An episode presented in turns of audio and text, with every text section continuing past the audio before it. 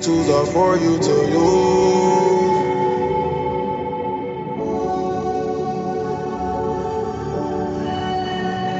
These tools are for you to use. Welcome to This Is Your Afterlife conversations with artists and activists about death and life. My name is Dave Maher. I am the host of the podcast. I was in a coma for a month nine years ago. I woke up. I still have questions. I'm asking them of folks like my guest, Kayte Terry.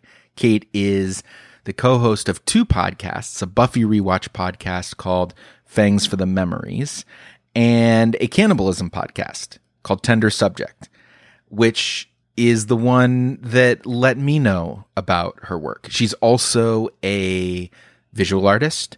She does work in a variety of mediums. We talk about that in the episode.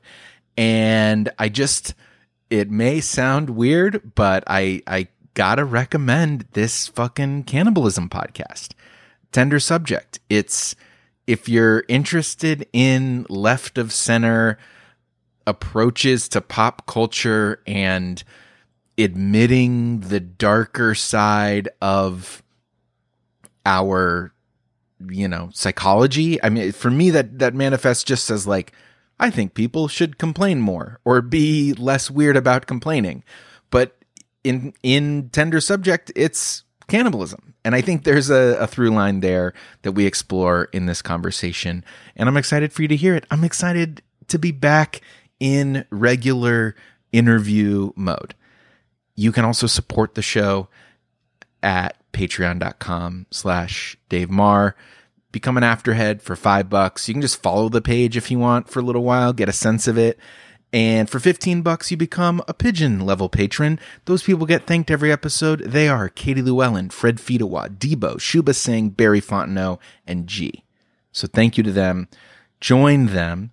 You'll hear after shows full-length versions of these conversations and more. And now I would just like to remind you I'm still looking for work. You can email me, this is Dave Maher at gmail.com if you got a creative project you want some consulting on, if you want some podcast editing or anything along those lines. I am more than happy to help. And if you enjoy this show, I really love reading the reviews in the Apple Podcasts app. So if you would like to leave a review, I would love to see it. And that's all. And enjoy my conversation with Kayte Terry. I grab your whip and take it back to Shot Town. When I'm in Shot Town, I Kate, like- paint your hell. A custom hell designed for you. Oh shit. Um Okay. So there's like two things I think that are the most hellish to me. Like today at work I forgot my headphones and I thought I was going to die. Um so it's like uh yeah, there's I don't I don't get to ever um sneak away. Like there's no escape route. I'm always kind of like in the middle of a meeting with a lot of office jargon okay. and like people are pitching stupid like tech ideas to me or something like that. Like I feel like that's okay. and I can't leave. I can't like tune out. Um Yeah. That's that's a big one for me cuz I love to escape. I'm like a big escape person. Like I love to like leave a room for a while. sure, sure, sure. Just like a sensory overload thing. Or for me, I think of it as a bit of a like distraction addiction in the pure sort of addiction sense, where it's like, I, I told you it's been two months since I've recorded an episode like this of the podcast. It was supposed to be one month, but I Mhm. went into a distraction zone after doing this live show where I was like, instead of processing the feelings I have of emptiness after putting out this big thing, I'm just going to try to see if I can watch every episode of Below Deck, which has t- 20 seasons or something like that, you know? yeah. But is, it sounds like it's maybe not distraction for you. It's some sort of reprieve. Yeah, it's like a flight, you know, the like flight fight or flight kind of thing. Like I Yeah, think for yeah. me it's flight. Flight is super important. Um the ability to leave something even if it's just like to put my headphones on, it's just like I just have to be able to escape situations and tune out at some point. Um Okay. yeah, like my job, my day job is um kind of odd. It's I don't I don't have like an email job. It's a um I do like display and installation all day. So Cool. I'm on a ladder, I'm painting, I'm building. Um very cool, like good good stuff for me, good work for me. Um I've I freelance so I don't have to go to meetings because I cannot handle a meeting to save Mhm. my life. Um and the other thing about this job is it's a job that I can like put headphones on and listen to a podcast or put music on and like zone out for large periods of time.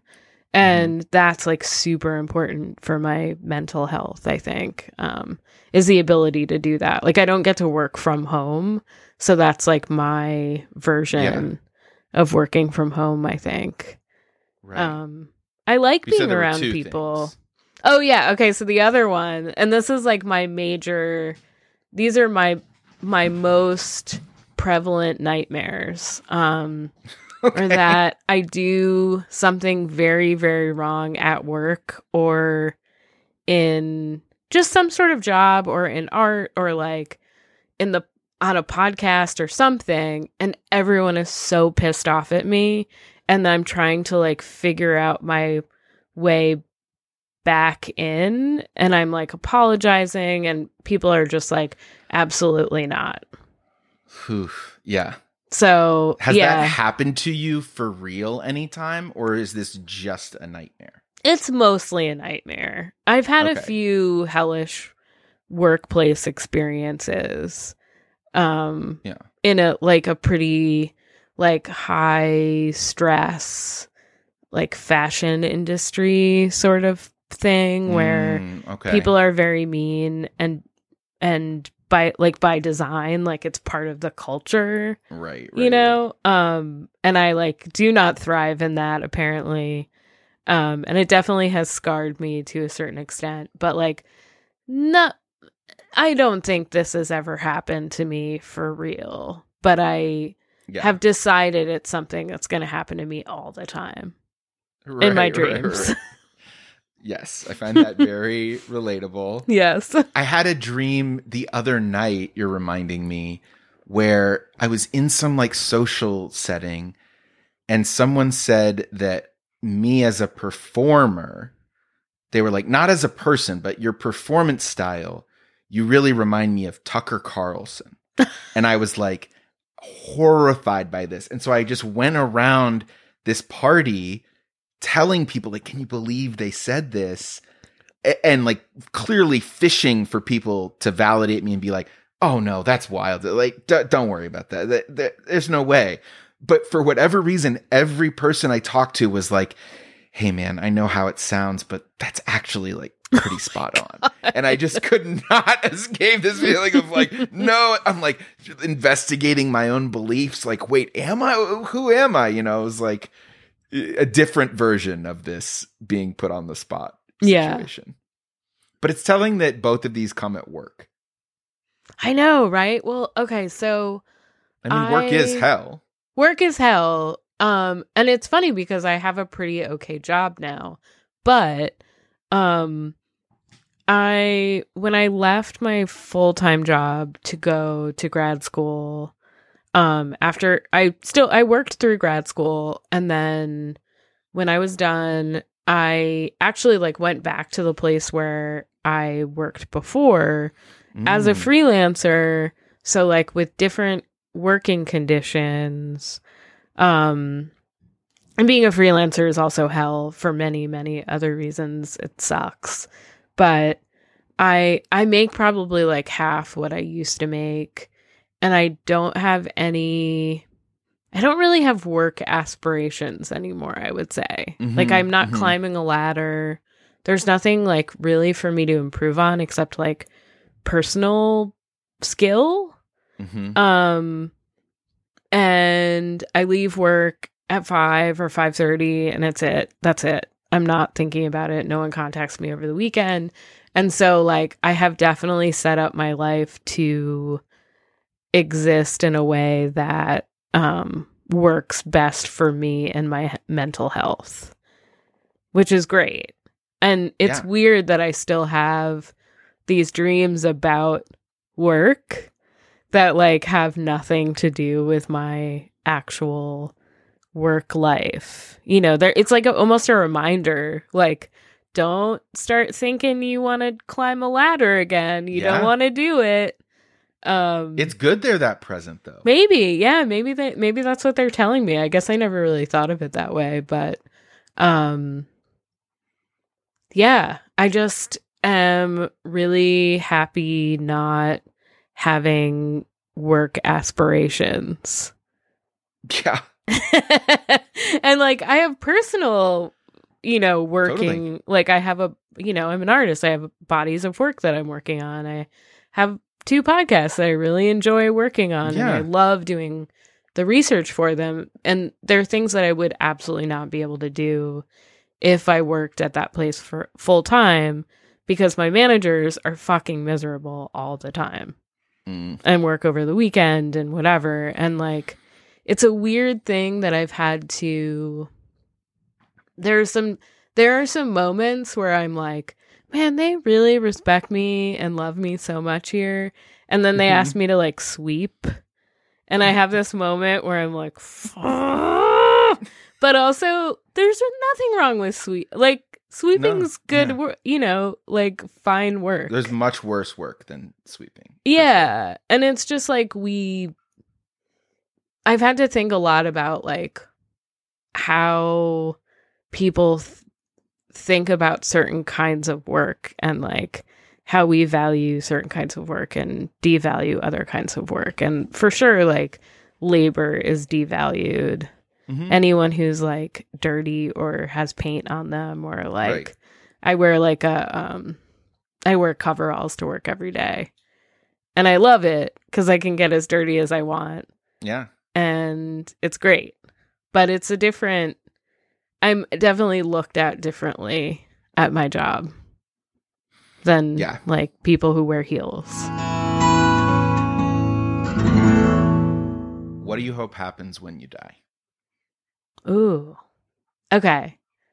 So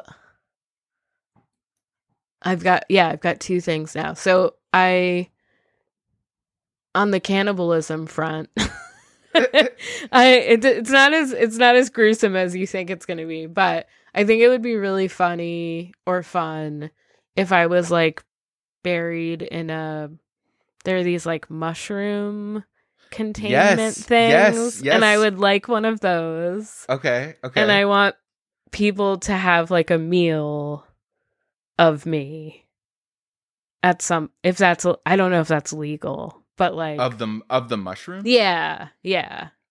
Yeah. I don't know I how that mean, works. I won't I'm tell anybody. okay, cool. but like I think that would be really cool if everyone had like a really nice like you know, pasta meal with mushrooms and like wine and whatever. You know, just like a lovely Yeah. meal thinking about me.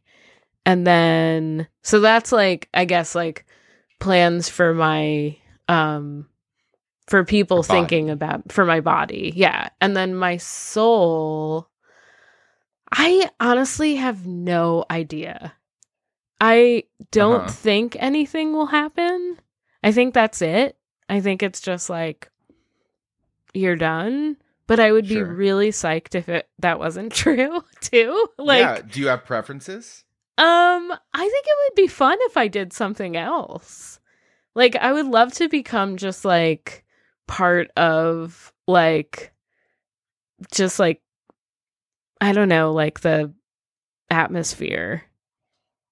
Just okay. like be a bunch of. your Kayte consciousness. Um, I wonder if it would be something where you would have Kayte consciousness briefly and then you would just sort of like dissipate into like a collective consciousness. That'd be cool. Mm. Okay. Yeah. So the loss of individual consciousness does not freak you out. no, I don't think so. I think it would be pretty cool actually. Like I got if you in- were aware of it happening. Yeah, like as you were dying, if like the, this moment kind of like where where you realize that like okay, Kayte is going to like evaporate but join this like big you know, sort of like Field of energy. yeah, yeah, that would be really rad. Okay. Um I don't think that's what's going to happen, but if it did, I would be very happy. yeah. Yeah.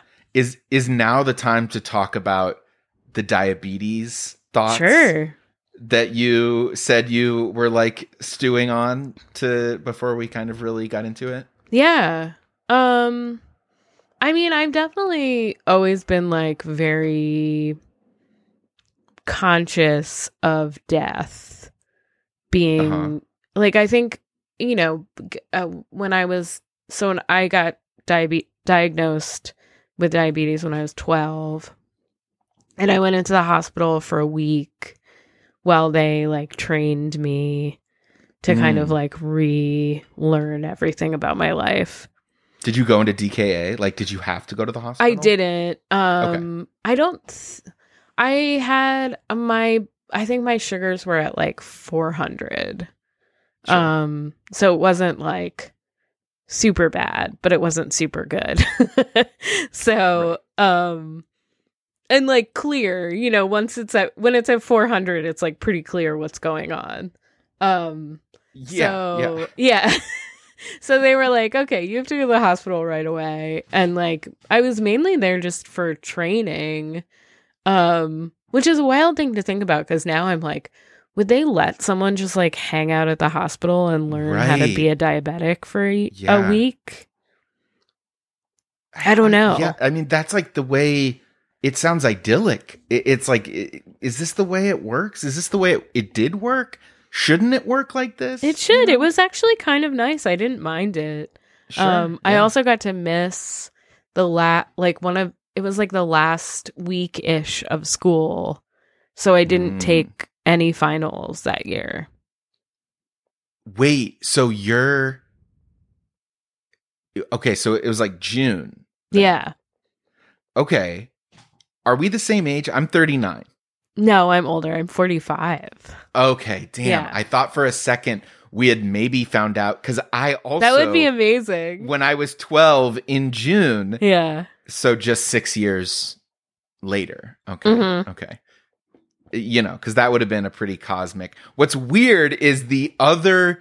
Is he the only the only other type one diabetic I've had on the show? Uh-huh. Matt Sage, i- who's become a buddy, is the is the other person who mentioned the mushroom suit. Whoa. That's so this is maybe a thing that I need to maybe I need to like this is a sign that I need to join the cult of type 1 diabetics who want Right. to be buried in the mushroom suit. Well, and like thinking about joining a collective sort of like unconscious is very like mushroom thinking too. Yeah, yeah, you know totally, that will all be part of the like mycelium um network yeah. or whatever. i love that Yeah. yeah.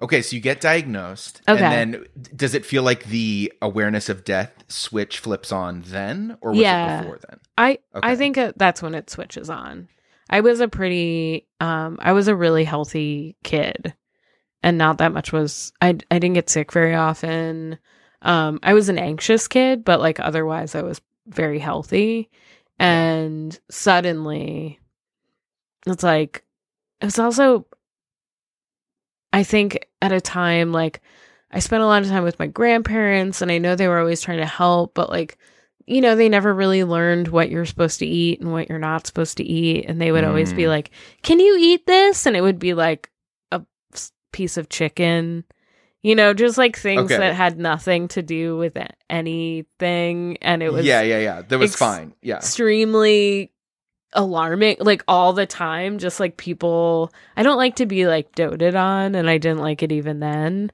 and so like having a lot of people make exceptions for you like in family situations or friend situations was always really like embarrassing to me Yeah. so I okay. think just thinking about that all the time, where like people are kind of like, "Are you okay?"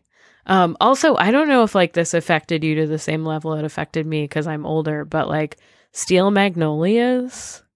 Dude, I have been meaning to go back to Steel Magnolias. Maybe that's what, because very occasionally for my Patreon for this show, I'll do like Afterlife Movie Club episodes. Just, Yeah. it could be any movie essentially, because it's any movie that really deals with death. So it's like, that's everything. But maybe, maybe I'll have you come on and we'll do a Steel Magnolias. Oh my God, watch yes. episode. Because I have, it's, it's been, I think I saw it all the way through once at the time I thought of it as like a girls movie or something, you Mhm. know, and and didn't connect with it as much and have been thinking recently about like maybe I need a a Steel Magnolias rewatch. Yeah. I think that's like people for a really long time that was like everyone's like diabetic touchstone. You know, they were yes. like, oh, this is like Julia Roberts has this like extremely like um wild like almost like she's having a seizure Yeah. low blood yeah, yeah, sugar yeah. moment in, in the, the in salon. the salon, right? Yeah, yeah, yeah, And I always thought it was really weird that that's not how my low blood sugar ever appeared. And I was like, mm-hmm. is it going to be like that at one point? You know? Right. And then she has a kid, and like the whole thing is about like she has a child and was told not to have a child, and then her kidneys failed. oh god, I didn't even remember those parts. Yeah. It's so Yeah. bleak. And like people would even say, you know, it's like, oh, you're diabetic. Have you seen Steel Magnolias? I'm like, You know what it is? Go to hell. Maybe this is a micro generational thing. Maybe. Or maybe maybe this was another touchstone for you. The touchstone I got was Babysitters Club. oh, that I, I have that too. Yeah, I have that Okay, too. With, okay, Was it okay. Stacey? Stacey, I think maybe. I think Yeah. it was Stacey. Which okay, speaking of representations of low blood sugar, Stacey in the new like Netflix Uh-huh. version of it is the most accurate portrayal of a low that I've ever seen. Oh, cool. she's like at the kitchen. There's like some juice in front of it, the kitchen, like island. You know, they're all like rich. Yeah. she's got this uh, glass of juice in front of her, and she's just kind of like flush and staring off into space. Yeah. And I was like, "Yo, oh my god, this is like." The, I, I, the, I think the only time I've felt the what would it be the like representation matters version of gender euphoria of like of like ah I see my like that that's it you know Yeah. um yeah so but yeah, it certainly Yeah. isn't wasn't like having a seizure. Like that no. never and that scared the shit out of me um Mhm. i'll tell you the other very strange story that was like family lore that scared the shit out of me almost my entire life um my so there's no one else in the family who has diabetes except Mhm. for my like second cousin who Sure. died from what I thought was diabetes complications. Um and found out like 2 years ago was from AIDS. And no Oh because I come from like an Irish Catholic family where no one wanted to talk about it yeah we were told that he died from diabetes complications. And so that was like always just this like it was like anytime I thought about him or like I would think about I would think about my grandmother telling me about it, it would just be this little like, "Hey, you're going to die." You know. and he died young He did. assume. Yeah. right so that's where it get the fear of God gets put in your head Absolutely. as related to that yeah And my mom was like, my mom, I think when she found out, was like, you know, that scared my daughter like so much. Real so recently she said yeah, it was like two years ago. Someone told her, some like, like his sister finally told my mom because my mom was like, oh yeah, and you, you know, your your brother died from diabetes, and she was like, right he did not die from diabetes complications. Whoa. Yeah. Wow. Man, that yeah, that is wild. Yeah.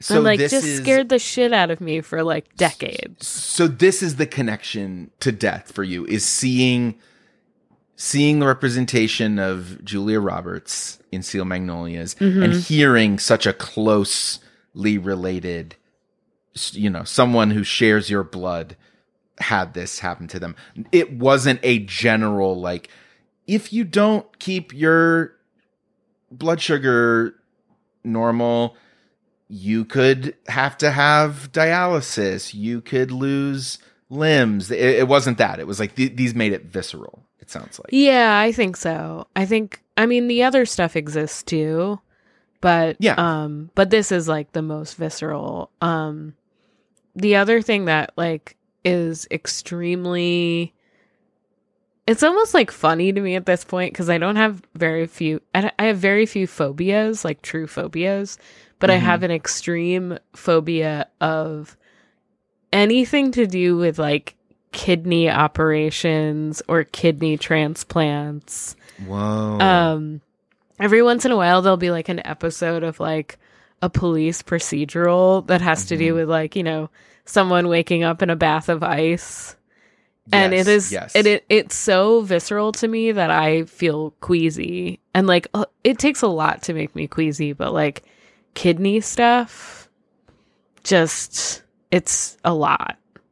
and it's clearly a mental thing because it's not like back surgery it No. sounds like no. right so it's just the knowledge that right something with do you have that with dialysis as well Yeah. Yeah, yeah. Yeah. And I like in grad school I made a bunch of um like little kidney pillows and stuff cuz I was like trying to Oh. work on it.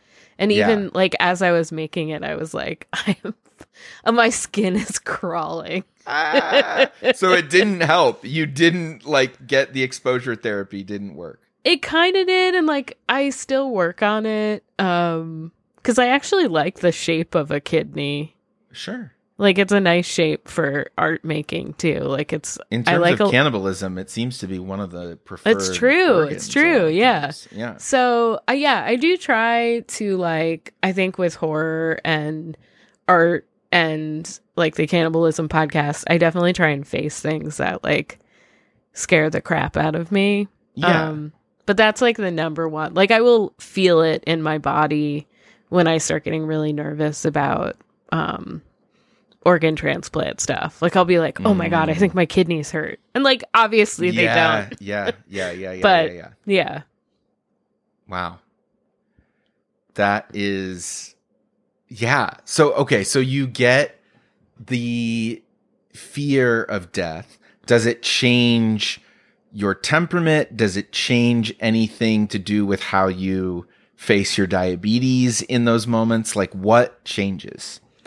Um, I think I like I definitely went through an intense teenage nihilism phase, which I feel very lucky that I like got through without being in the hospital Yeah. because I definitely did not take care of myself.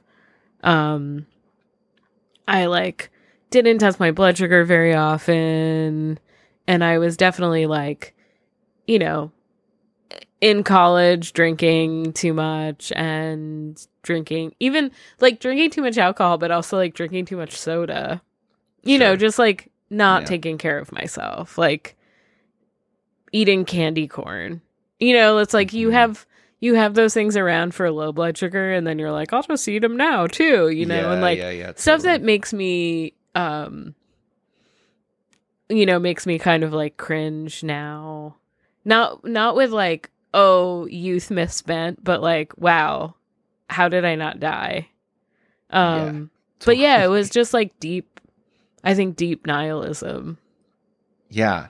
Thr because yo, this is fucking this is it, okay? Because so tell me if I'm making connections to to uh, you know, if I'm being too clever yeah with yeah this, but like you get to that state by pressing this down, by hiding it, by Mhm. not wanting to be open with it, which is the way to connect to horror, cannibalism, whatever, is like the opposite of that. Yeah. So then, of course, the embracing of this dark thing would allow would would allow you to embrace dark things in other areas right Yeah. or is that the wrong No, no, make? that's like I mean, I think that's true. Like when I started grad school, um I was making kind of like precious, like pretty work Mm. and I had a bunch of professors be like,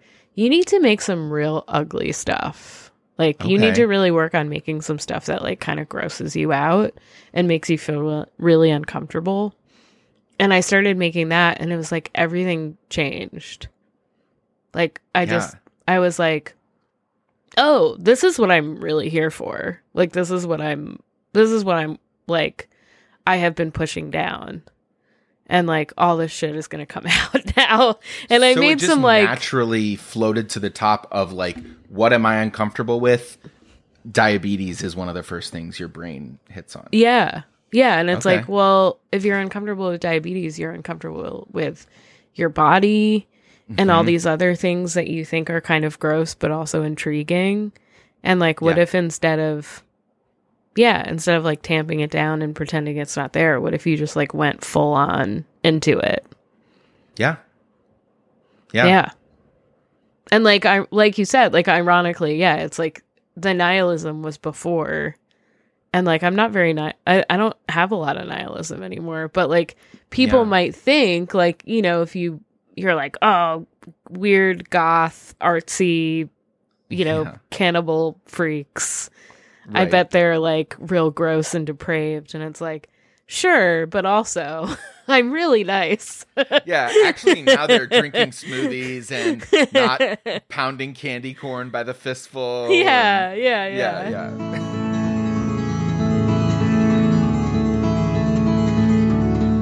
well, we've been kind of like circling around, and maybe you've already answered this question, but you know, my awareness of the social media stuff comes from this coma experience Yeah. that I had.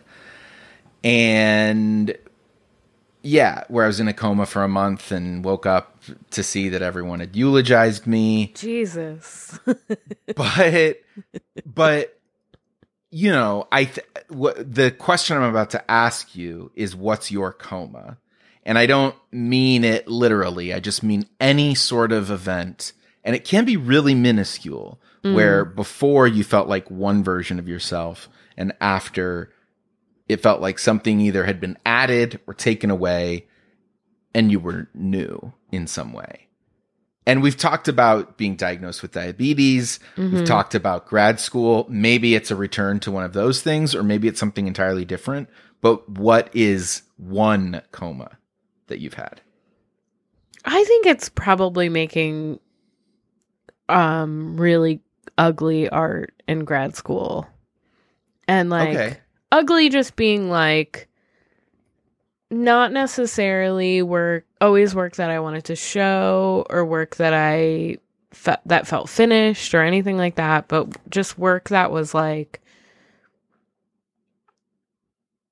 kind of a mess and kind of um like a real deep like outpouring of emotion and feelings and um chaos, you know, like I did a lot of work um when where I was actually like using my own blood and like you know some of that's like a little like uh like grad school cliche, you know, Yeah, where you're sure, like sure, sure. yeah, I'm to like, you know, pee all over all my work or whatever. I don't Yeah. know. I'm the just- new Mapplethorpe. Yeah, yeah, like you're pushing things to the furthest extreme. But like, I honestly think that stuff is really important, even if it's like not the stuff that you show at the end. I Mhm. think you have to like fully go there, and like some of it's kind of cringe, and it's okay.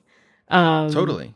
and like we spend way too much time being worried about like this sort of like cool ironic distance in a lot of art that like is pretty dumb and I do think it's really important for people to like get real deep into their worst stuff in Okay. But isn't that, I feel like a lot of the worst stuff comes actually with some ironic distance.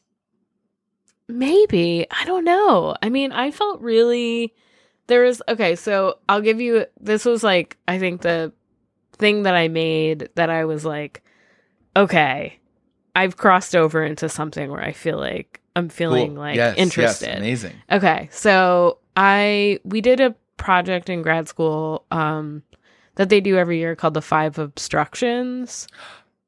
Have you done this? I haven't Lars done it, von Trier- my partner is obsessed with the five. Oh, cool. Okay, yeah. So there's a you know, so it's a Lars von Trier documentary where he and and I forget the older director, Right. but it's Yeah. like his one of his like mentor directors. Um, you know, are sort of challenging each other to re-envision a film that the older director had made.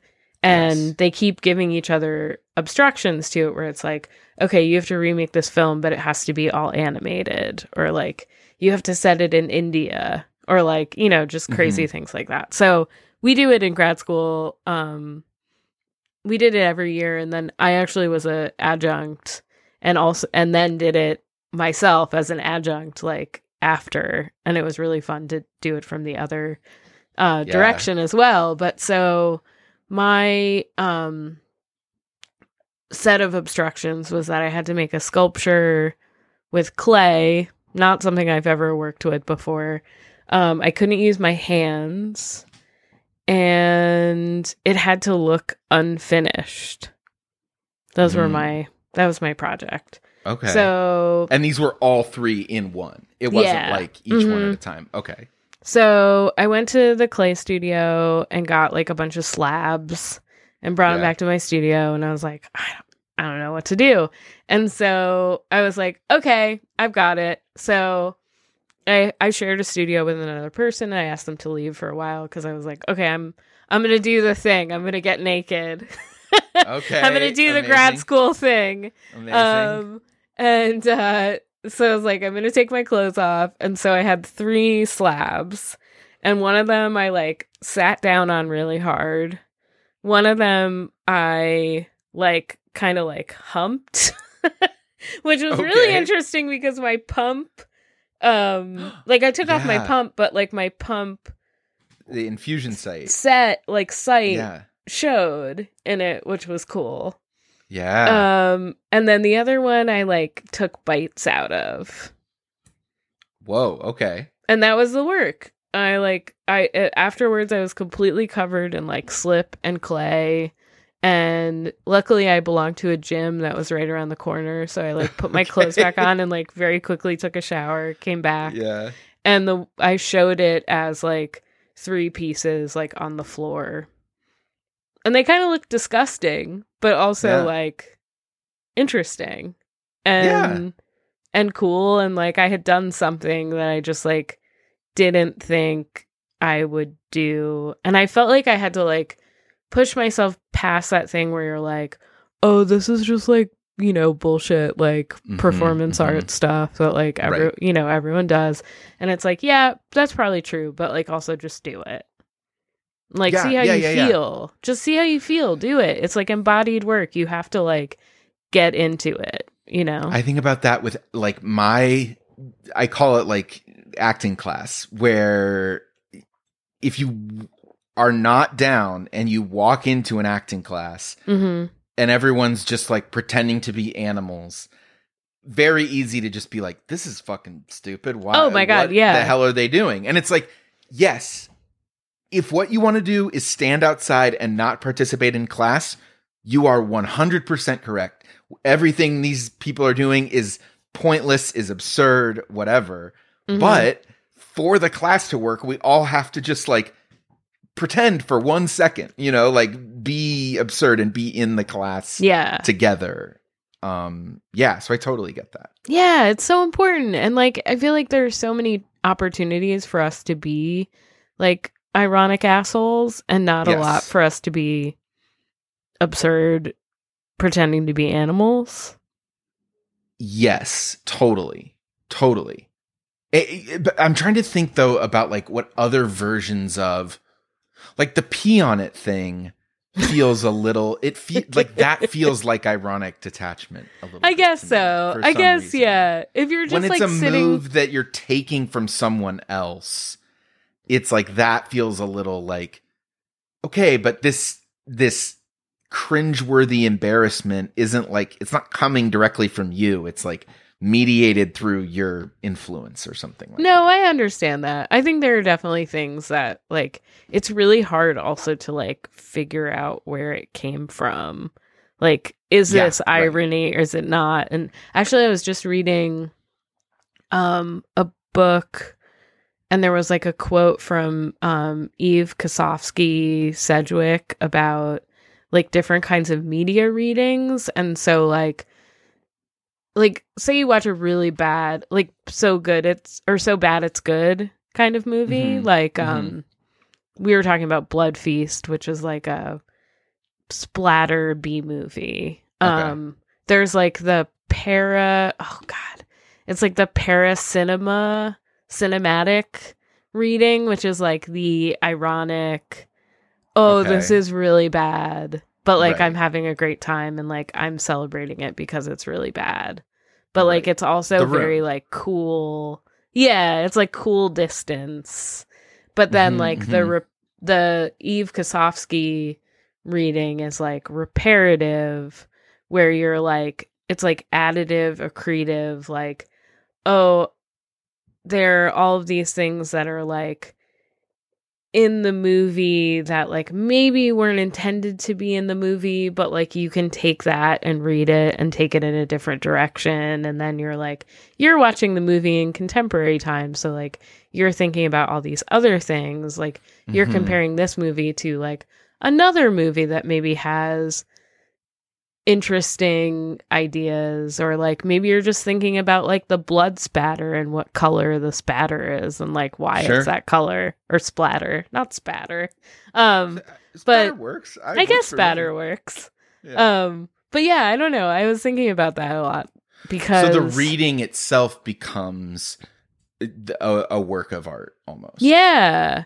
And like you know, for instance, this movie has a lot about like Egypt and we started talking about Egyptomania um and like cannibalism of mummies in Victoria in the Victorian times, which is Ah. bonkers. But like is that supposed to be like is that part of the movie reading by the director? Probably not, but like who Mhm. cares? right you know, and then it's interesting. But like you're not just doing the whole like this is a cheesy schlocky movie, yeah yeah yeah you know. Um and like I'm watching it to make fun of it. Totally. So, yeah, I don't know. I was thinking I just have been thinking about that a lot like when like how how do we um I guess stop ourselves sometimes from being the like irony poisoned Twitter people that we are. Yeah, yeah, totally. Well, so my, you know, the way my brain works is immediately to think of uh contradictions, uh, you, you know, Mhm. exceptions to the rule. And and is there a does she address the way that reparative readings could like almost could, could like overlap with like separating the art from the artist arguments Mhm. about you know monstrous men basically You- Oh, you know, I think so, then yeah. give you license to watch all the woody allen movies without without thinking about their context or something No, I like think that? you have to think about because I that's that was one of the other contexts I was thinking about was like people doing like feminist readings of Rosemary's Baby, you know, Mhm. things like that, where it's like you have to acknowledge like who made the movie, and like Mhm. we do this with Buffy, you know, Joss Whedon was like right. you know, Yeah. number one feminist man who like Mhm, you know turned out to be a giant asshole. And it's like you know we talk about how much joss sucks but also how much buffy has been like important to us and how buffy has been important to so many people. And like people are pretty good at separating buffy from joss at this point yeah um I think it's funny. It's so weird how like yeah, like Woody Allen don't want to watch those movies anymore. Maybe he Right. puts himself in them too much, like Mm, literally and mhm, then sometimes mhm, and then later figuratively, but like mhm. it's easier to do with certain people than others. Totally. I mean, I think that's why it's especially difficult with comedy, whether stand up or yeah. a TV show or a movie, because, you know, at least in American stand up rooted comedy, we're, we've been taught that the comedy is you. Like you are mining yourself for the thing. Right. So if then it is you as a person who is revealed to have been dishonest with us in this way, you know, then then it's all tainted because it's all just you, you know. There's not like there's a very real way in which Buffy is the product of the hundreds of oh, people Oh, totally. who worked yeah. on the show more than just Joss Whedon. Yeah. Yeah. Yeah. But yeah, if you're standing on stage by yourself. Right. It's hard to be like, I like the Bill Cosby jokes where I can't. I guess I like the albums, but I feed them through an AI algorithm where they're read by Maria Bamford or something. the least problematic. You know, I don't that know. would be very I there's something about that that might be really funny. I don't know. Oh no! yeah, I mean, sure. It definitely sounds like a grad school project, but maybe more of the irony poison. yeah, type. yeah, yeah, yeah. Um yeah, and it's, you know, obviously it's harder when someone's still alive. Sure, Um just die already. yeah, just So die can- and then it will be okay. And then we can Yeah, be yeah. like, well, he's dead. You know, when people are like, well, we should Right. cancel Bill Cosby. Uh, he's been canceled officially. yeah, yeah, By death. Yeah, yeah. Life canceled him. Yeah. Yeah, yeah, yeah.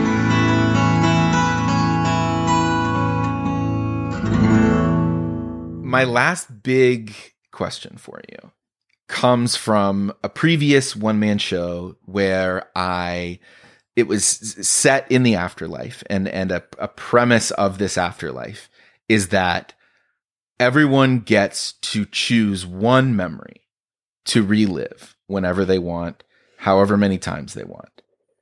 And if you did have to choose to relive one memory uh, it, like a door that you can like a room that you can go into and out of whenever you want. That sort of situation. Your the rest of your memories aren't wiped.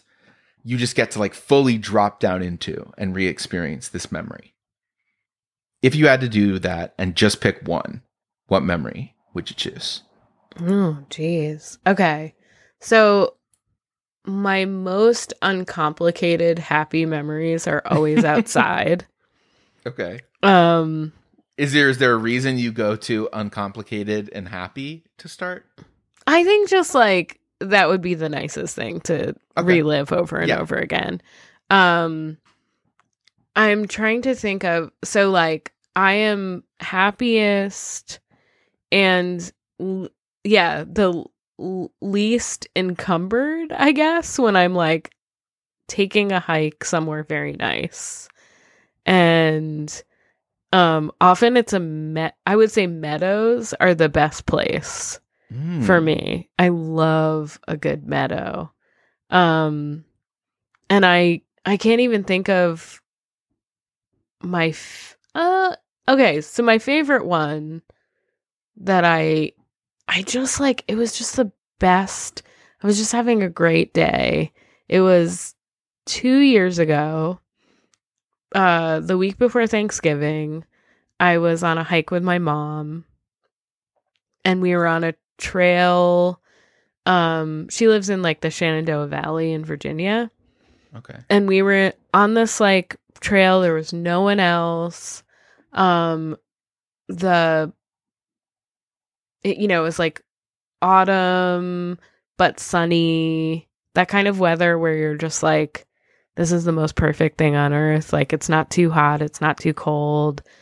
Um the sun comes out and it feels wonderful. And the grasses were all like really high and like you know beautiful like autumnal flamey colors. Mm. and there's all these like wonderful weird Um, like you know, when you look at like a meadow from far away, it kind of all looks the same, and then you get in there and you realize it's like forty different kinds of wildflowers and Sure. grasses and um I was just looking at everything and I was also that that week I had s- just started like flirting with someone who I'm now like deeply deeply in love with. So like that day both reminds me of like being outside, being in the meadow, having a wonderful time, but then also like taking pictures of the meadow to show to him Okay. and like just looking like really closely at everything and just like just yeah, just being really happy. Yeah. Does your mom's presence enhance the memory or is it more just like a side part of it? I think it enhances it. Yeah, I mean, I'm very close to my mom, and we we both like being outside, and I think we both have very similar, um, like, uh, super observational, explorative sides. You know, where we're always happy to like take the side quest on a hike or Mm. like take a moment to like walk down to something and like look on the ground. Like I love looking for mushrooms and stuff like that. So okay. I'm always right. and like unearthing, you know, like I'm super happy if I find a frog on a hike. That's like a Mm. like a number one um spot on a hike, you know, like oh, Yeah. there's a toad under a leaf. This is the best day ever. Yeah, yeah.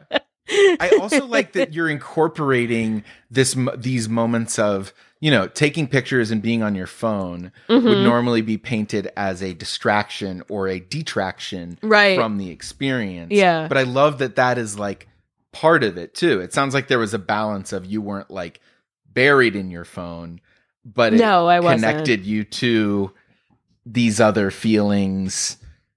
Yeah, is nature as good? I mean, probably, but is it as good if you can't share it with other people? Like, even if it's just talking about it later. It's so know. I want to show. It's like when I see a cool place, I really want to show it to somebody. Right. You know, like I I feel like it's okay if I don't have good photos of it. Uh, the, one of the things that I I got into during the pandemic was bird watching, Amazing. and like I don't have a good camera, so I can't take a picture of a bird. sure, sure. You know, like you really can't take pictures of birds unless you have like an amazing camera. Right. So sharing bird sightings with people is just kind of like, holy crap, I saw this crazy warbler. you know, but you can't show them a picture of it because you don't have any. Yeah. But yeah, you're right. Like you do really want to tell people about like the crazy amazing thing you saw. Right. Because if that impulse wasn't there, there wouldn't be like whole bird watching societies. It's true. It would just be a bunch of individual. Yeah. Because I, I feel guilty that I'm not more of a nature guy. Like I, I yeah, feel- whatever. Yeah, I know, but it sounds nice. I'm like, I would love to have my day made by a frog. That Mhm. sounds that, that sounds great. But why Yeah. do I feel like it has to be some yeah I mean, you can have your day made. work? Yeah, you can have your day made by a cup of coffee too. I don't know. True. Yeah. I You know. It's just I know. But yeah, I don't know. I was very resistant to nature for a very long time. I like, you know, I lived in Brooklyn and I like never left. hmm And then um I felt like uh again like I'm a super anxious, prone to depression type Sure. human. And um nature is like real helpful. Yeah. And like now I now I'm just like, oh man, when can I go outside again? You know, and I in, still live in Are a- you in the city? in I Philly? am. I'm in a city and I live in South Philly, which is like not known for its trees. Okay. I mean, you know, I used to live on a street called Tree Street and we had no trees. So like we do not do trees. Like old Italians in South Philly think trees are disgusting, which is amazing. okay. They're like dirt, gross. right, right. So so Um, where's the nearest meadow to you? Um, there are like meadows in the city. There are a few. Um, Okay. there's actually one in FDR Park, which is like a mile away from me, and there's a big meadow. Um, and like my yeah, one of my partners calls me a meadow goth because I like I see a meadow and I go friggin' nuts. Love it. Love it. Just yeah, what like is it just that you are interested in meadows or is there anything goth about your fascination with meadows? I guess like I mean I guess the goth thing could be that like meadows are as beautiful in the fall and winter when they're dying Mm, as they are in the spring and summer when they're like in their full bloom. Because they're doing the next you know it's like the next part it's all about life and death cycles you know? Like Yeah. they are doing the thing that they need to do for the next season. And like yeah getting into birds and stuff like that you start getting into migration periods Mm. and you learn about like why certain birds leave and why they stay and i don't know like maybe that i think that has helped me also like yeah just like think about nature and life cycles a lot Yeah. more Yeah. I think you did it. I think I think the birds getting you into migration patterns, social elements, the meadows being it reminds me of like braiding sweetgrass a little bit. Oh yeah, I love book? that book. I love that I book. don't and I, I, just read the whole thing, but it reminds me of the parts of that. Yeah. she has a new book about moss that is Oh, really, really? good too. Yeah. yeah. That sounds cool. Okay. And I like love that. moss, yeah, like moss and lichen and all that stuff. That's like getting Oh, moss. Okay, I thought you were saying M O T H S. Oh no, I like moths too. But she has a Sure. book about moss. Okay, I can fuck with Yeah. moss. Okay. Yeah. Well, I mean, I feel good. Is there other stuff that you wanted to get into that you were like, "Oh, I had this on the at the top of my the tip of my tongue and and we didn't we didn't touch upon it. It sounds like you did. I don't think so. mentally prepare yourself. I did mentally prepare. Yeah, I like to be prepared. I don't like to be Sure. I don't uh, the off the off the cuff too much. Mm. Um like freaks me out. I like cuz I'm like a nerd. I like research and stuff, so Yeah. I give myself So what was your mental preparation? Oh, I just like listened to episodes and thought about like, yeah, what would I how do I feel about that? What would I do? Okay. Any feedback? I'm I'm open to No, I love I. I think it's so interesting. Like I love hearing what everyone has to say about like their own ideas of hell cuz they're so it's like it's all very ban- a lot of it is so banal, which I really Yes. enjoy. Um like no one's like fire and brimstone. almost no one. Yep. Yeah. Um I Because at least that's just- interesting. Yeah, like I think that might be cool. I don't know. um and like that doesn't you know for anybody who grew up religious who isn't religious anymore you're like it can't be that Right, right, Like, right, right. That's, the one thing easy. that's definitely off the list. Right, exactly. right yeah um and it's like I, f- I feel like also if you are like living through these crazy constantly chaotic times like Mm-hmm.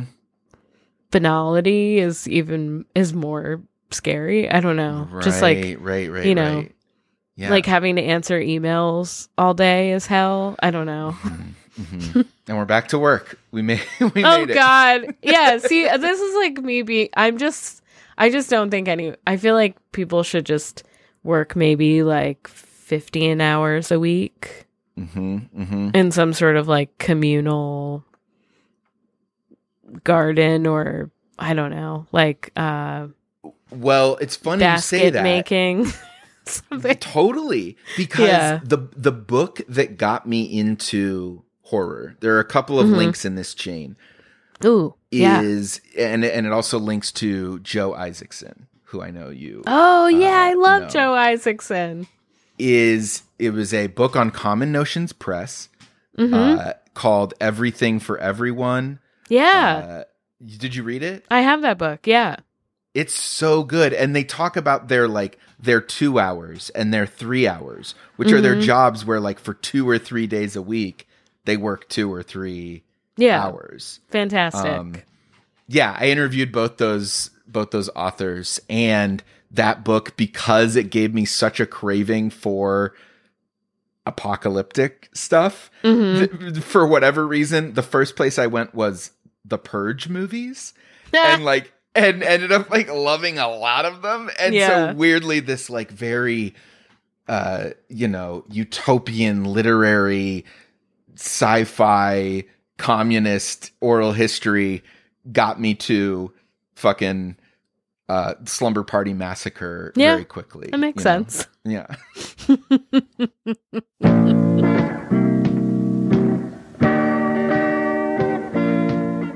That's the show. Thanks for listening. Check out Kayte's artwork at kayteterry.com her podcasts tender subject and fangs for the memories her twitter bio which is linked to her account. I meant to say her twitter account all of that you can find in the show notes go to patreon.com slash dave maher for more this is your afterlife and until next week remember you are a mist You can do miracles, miracles. You can do 'em. Have faith. You're human. and human beings, they do miracles.